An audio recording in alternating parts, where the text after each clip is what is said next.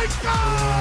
They score! Welcome to God's Playbook with your host, Father Rico Passero. Lock at the 20, 10, 5, touchdown!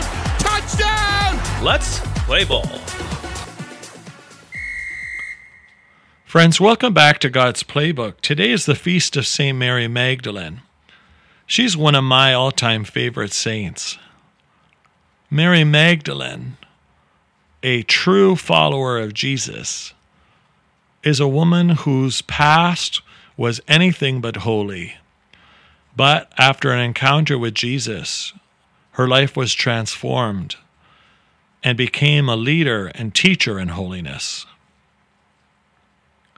Sadly, many people think that Mary Magdalene was a prostitute and struggled with sexuality.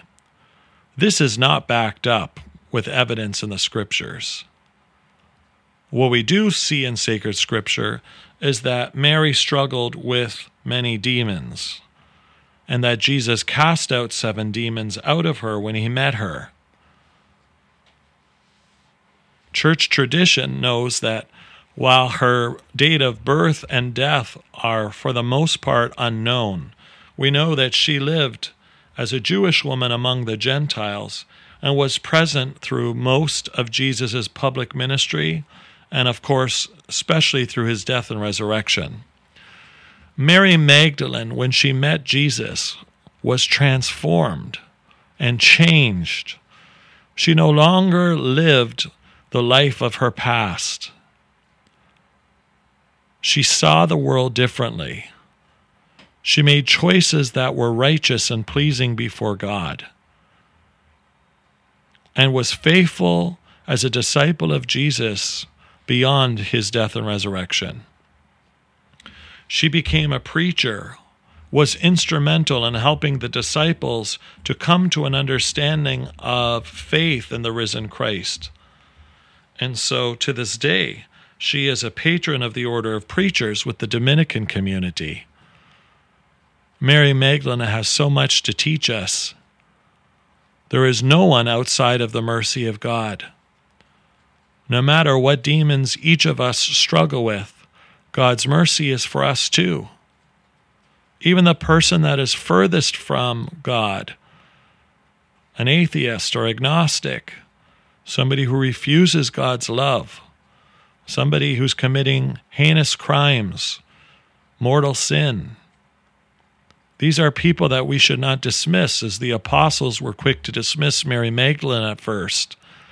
It was only after Jesus showed her great mercy that he reprimanded the apostles, and Mary Magdalene became a faithful disciple. Jesus welcomed her. Jesus welcomes us as sinners and he welcomes those whom you and I may judge, condemn, and ridicule. No one is outside of the mercy of God, friends.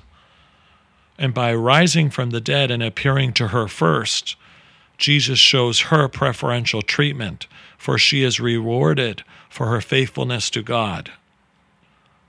God doesn't always expect us to have a clean slate, but once we are connected with Him. Like Mary Magdalene, our deepest desire is to keep a clean slate. That's why we pray the act of contrition in confession. We promise to do our best to avoid sin because it displeases God and that He deserves all our love, our admiration, our praise. In Mary Magdalene, we see that Jesus always loves the sinner and takes the sinner and meets them where they are and leads them by his grace to holiness. As he says so often in the scriptures, go and sin no more. So he says the same to us. St. Mary Magdalene gives us hope. In her witness, please God, we see ourselves, especially for those of us who may not have been faithful throughout our lives, whose past may still haunt us as the devil tries to move us far from God. And yet, Mary Magdalene trusted that Jesus forgave her.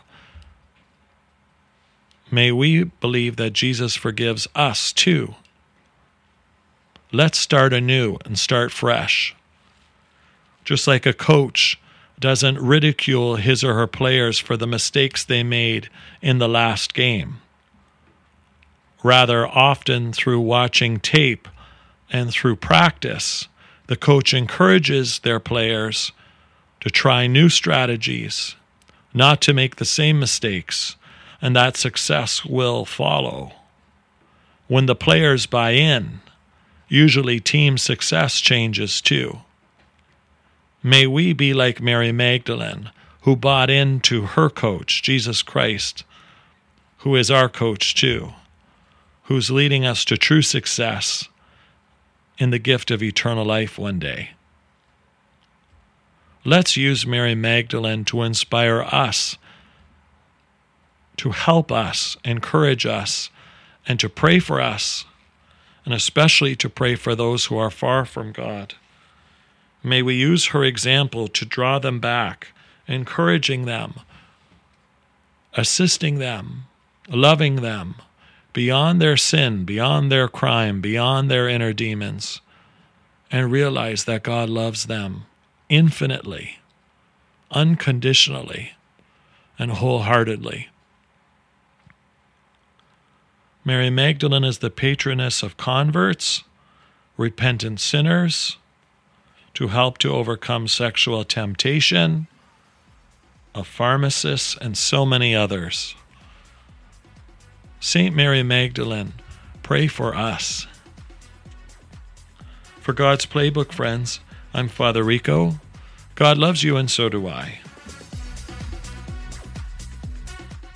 If you like what you hear, please consider supporting us using any of our affiliate links in the description below via Buzzsprout, Ko-Fi, or GoFundMe. Thanks, and God bless.